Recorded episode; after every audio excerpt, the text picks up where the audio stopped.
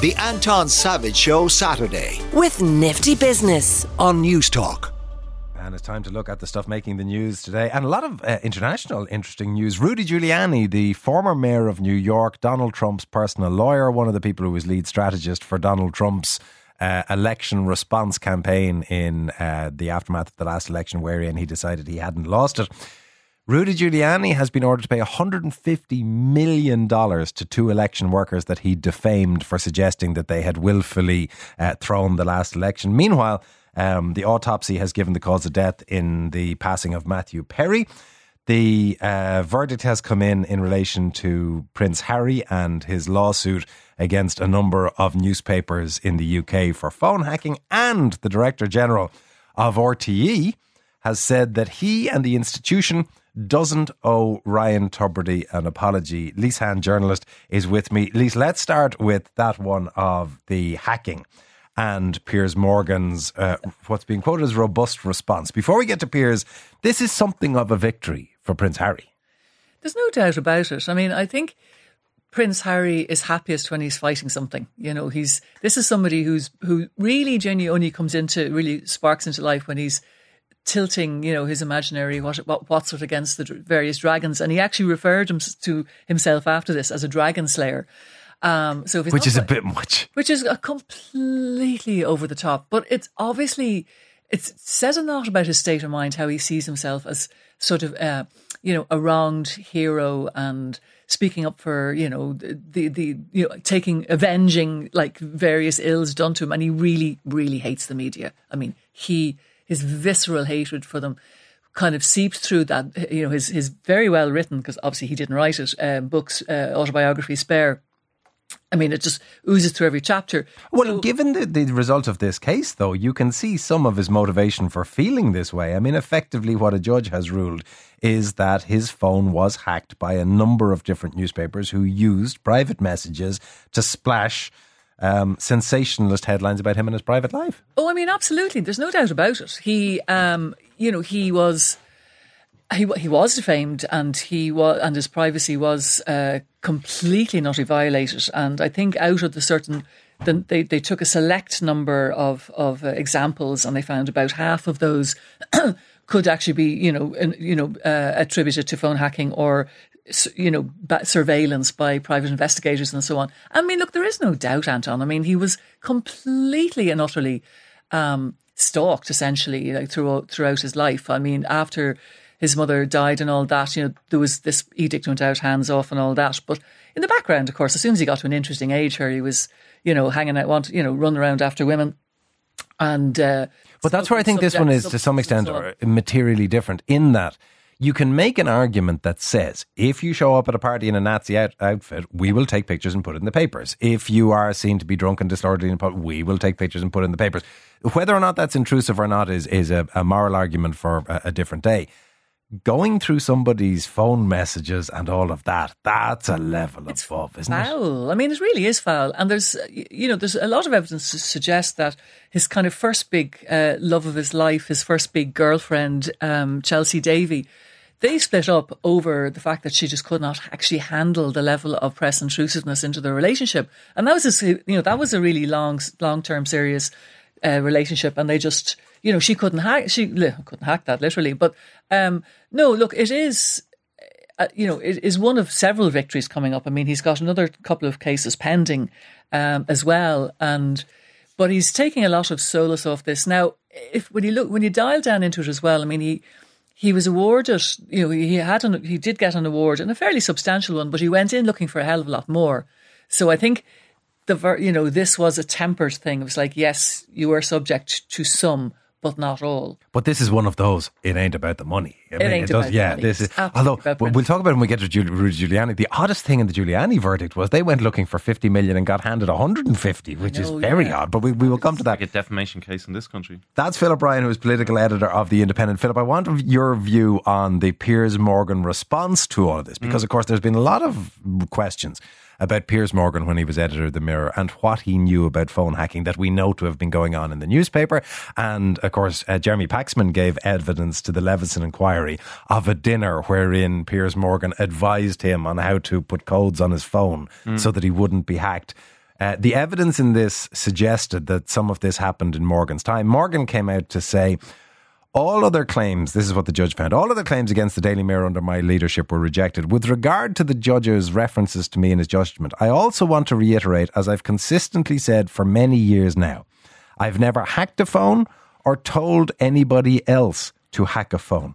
Notably in that, Philip Ryan, he doesn't say, and I didn't know phone hacking was going on while I was yeah. there. Look, that, that that's the bones of his argument. He uh, the his statement, which was which was very personal against Prince Harry, like it went to a, another level. Like he started bringing up the fact that Prince Harry put out a, a book that, like he said, he's against um, any kind of media intrusion or any kind of um, talk about his life. But at the same time, he put out his big book. What was it called? Uh, Spare. Spare, yeah. And put out that book while his two grandparents were dying. That that was Piers Morgan's response. Anyway, look, um, he- his, uh, the other thing he said, of course, was uh, the fact that he there is no evidence ever produced that he fo- hacked phones personally.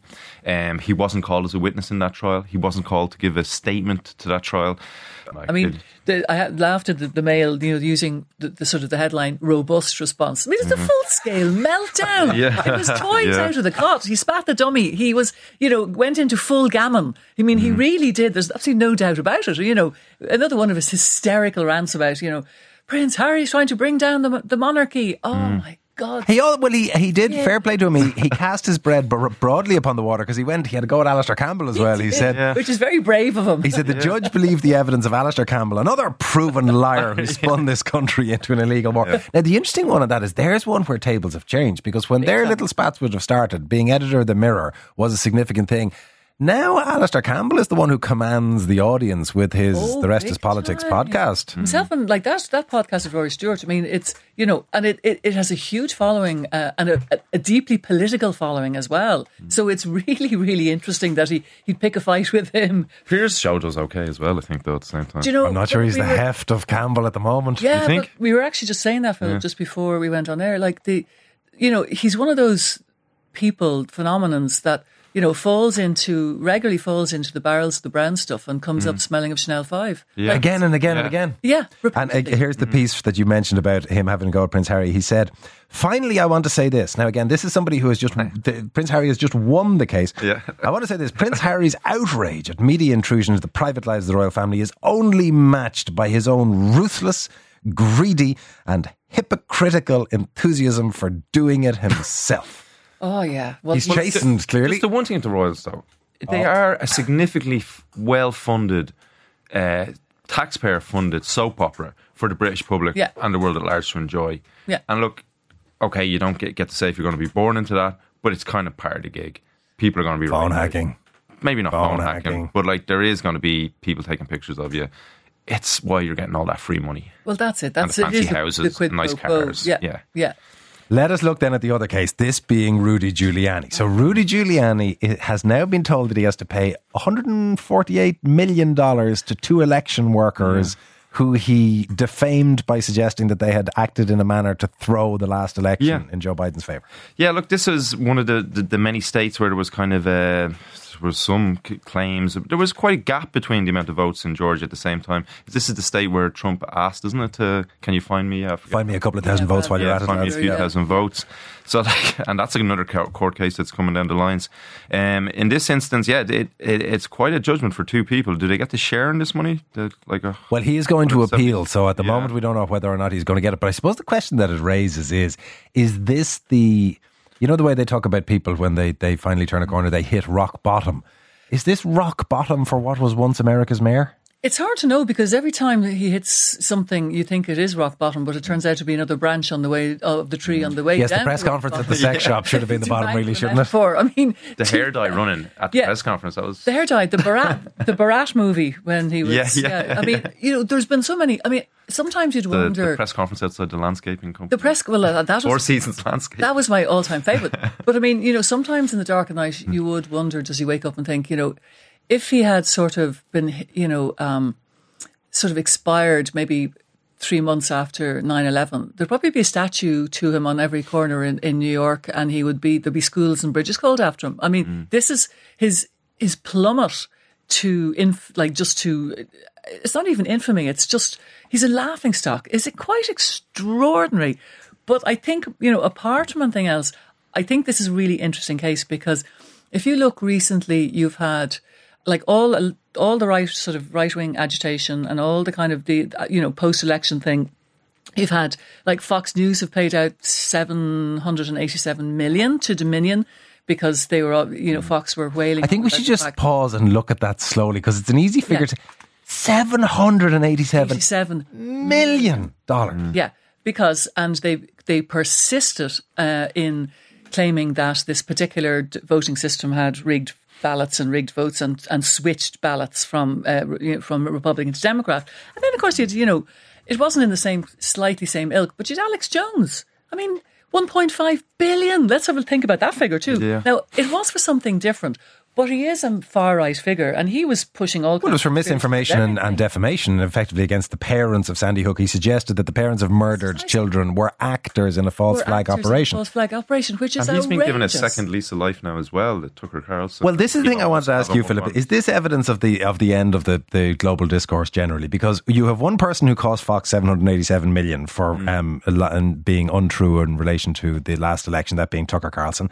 You have Alex Jones who owes one point five billion for lying about Sandy Hook, and you now have one of them interviewing the other of them Mm. on a, on Elon Musk's platform. Yeah, I, I don't think it's the end of it at all. I think this is just part of modern discourse now. You're going to have to accept there are going to be a group of people that, despite all fact and reason, are going to have various views on things and will not listen to science, will not listen to dem- democratic votes, and they'll just put their But views is it not across, weird to and say there's a find half-hour interview between two people who, between them, Mm. have faced bills of $2.25 billion mm. for inaccurate information and they are being given one of the How biggest much are they pa- making Elon Musk a week? Yeah, but also let's not forget. I mean, sitting at their head is mm. Donald Trump, who is the, are you know, the, he is the absolute and ultimate denier of truth. I mean, he, you know, he Odds-on favourite, according to he's- Paddy Power. And he's odds on favourite. He's forty, Or at least he's evens. I think he's 11 to Uh, 10 at the moment. But he, he is leading Joe Biden by quite some margin, according to the book. Oh, I mean, by uh, you know, quite in in the swing states, which is most concerning, and he still routinely pops up on on um, large scale radio shows and podcasts, going,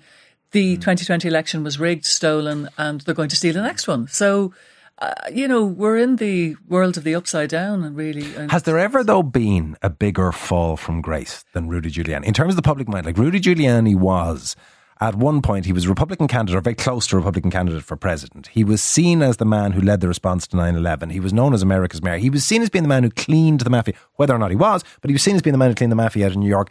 And now, literally, he is a bankrupted yeah, laughing broken stock. windows policy and all that. That that really, when New York was in a terrible state, you know, really, and it was incredibly effective. There, there really probably hasn't. I mean, I was living in living in New York, you know, in two thousand and one, and you'd see him. I lived in the same area as him, and not in a. Nothing absolutely, absolutely telling you that, but uh, but you know, I'd often see him knocking around, and everybody would be kind of really deferential, well, not deferential, but kind of nudging each other, going, and that's for New York, that's quite unusual. But you know, when he walked through, people were kind of impressed to see him, and it was Yeah, like, yeah. there goes, you know, there goes Rudy. So it, and then all those iconic images of him dust covered and coming out of the rubble Mm. of of the twin of the twin towers, you know, surrounded by firefighters and so on, and then as we he he has just become such a laughing stock, and I really don't think there's any way back for him. I mean, this isn't one of those falls for grace. Now I know we're talking about the the barrels Living in the upside down, yeah. and the We'll and the. Chanel. I'm not sure Rudy's going to pull off that trick. I don't think he just. I think he's too mad. On the front of the Irish Daily Mail, when we talk about people making a comeback, Ryan Tubridy, of course, is over in the UK, busily making his comeback over on uh, Virgin uh, UK. But the Irish Daily Mail leads with a quote from Kevin Bakhurst saying RTE does not owe Tubridy an apology. This begs the question, Philip, an apology for what? Well, exactly. And I think we during the week we found out that he was being paid twelve and a half grand while he, a week or was it a week? Well, A month. A month. He had- yeah, the two months that he was on. while he wasn't on air, which not a bad few quid to be putting away um, while you're working. Look, we could go over the entire controversy uh, in the minutiae detail again, but like at the end of the day. Ryan Tubridy just didn't play it very well. Um, he wanted to make his point. He probably didn't need to make that final point, that final statement, which kind of threw it all up in the air. They, they, they, it seemed that everything but a deal was done at that stage, and there was still th- th- this point about whether he got the money and what he knew. And in, in many ways, he was right, but it probably wasn't the right thing to do. Um, and yeah, look, they're done. And I don't know how much he's earning over in England, but I do you know what I love though. I love the language of this. It's like Ryan and I have moved on, says Bakhurst. Right? It sounds like such a teenage romance. You know, you could imagine you could, imagine them both on Insta, like you know, checking to see what the other is doing, and have they, have they actually Give me back my Prince CD. Else, and you know that sort of, and like I've moved on, and you kind of wonder. You know, you really do. I just love the language of it. You know, I don't owe like an apology for what they did to me. It's just, you hmm. know, it is kind of descended into that sort of level of. Oh, Like, you know, get over yourselves. Well, I think maybe we'll round out 2023 by parking it forever. Yes. One final thing before we wrap up, which is uh, the sad story of, of, of course, the death of Matthew Perry. But it goes to the level of drug addiction that the man had to uh, struggle with because the m- uh, medical examiner's report has emerged and they said that. And I quote, at the high levels of ketamine found in his post-mortem blood specimens, the main lethal effects would be from both cardiovascular overstimulation and respiratory dis- depression. Drowning contributes due to the likelihood of submersion into the pool as he lapsed into unconsciousness. I think that's an extraordinary juxtaposition that he was in such a bad way from the drugs that the drowning was only a contributory factor. yeah, And that's it's like ketamine. As far my understanding is, is essentially a horse tranquilizer. Mm. Like you'd want to be stuck. Like if that's Yeah. well, this is it. And apparently he had been clean for months before it.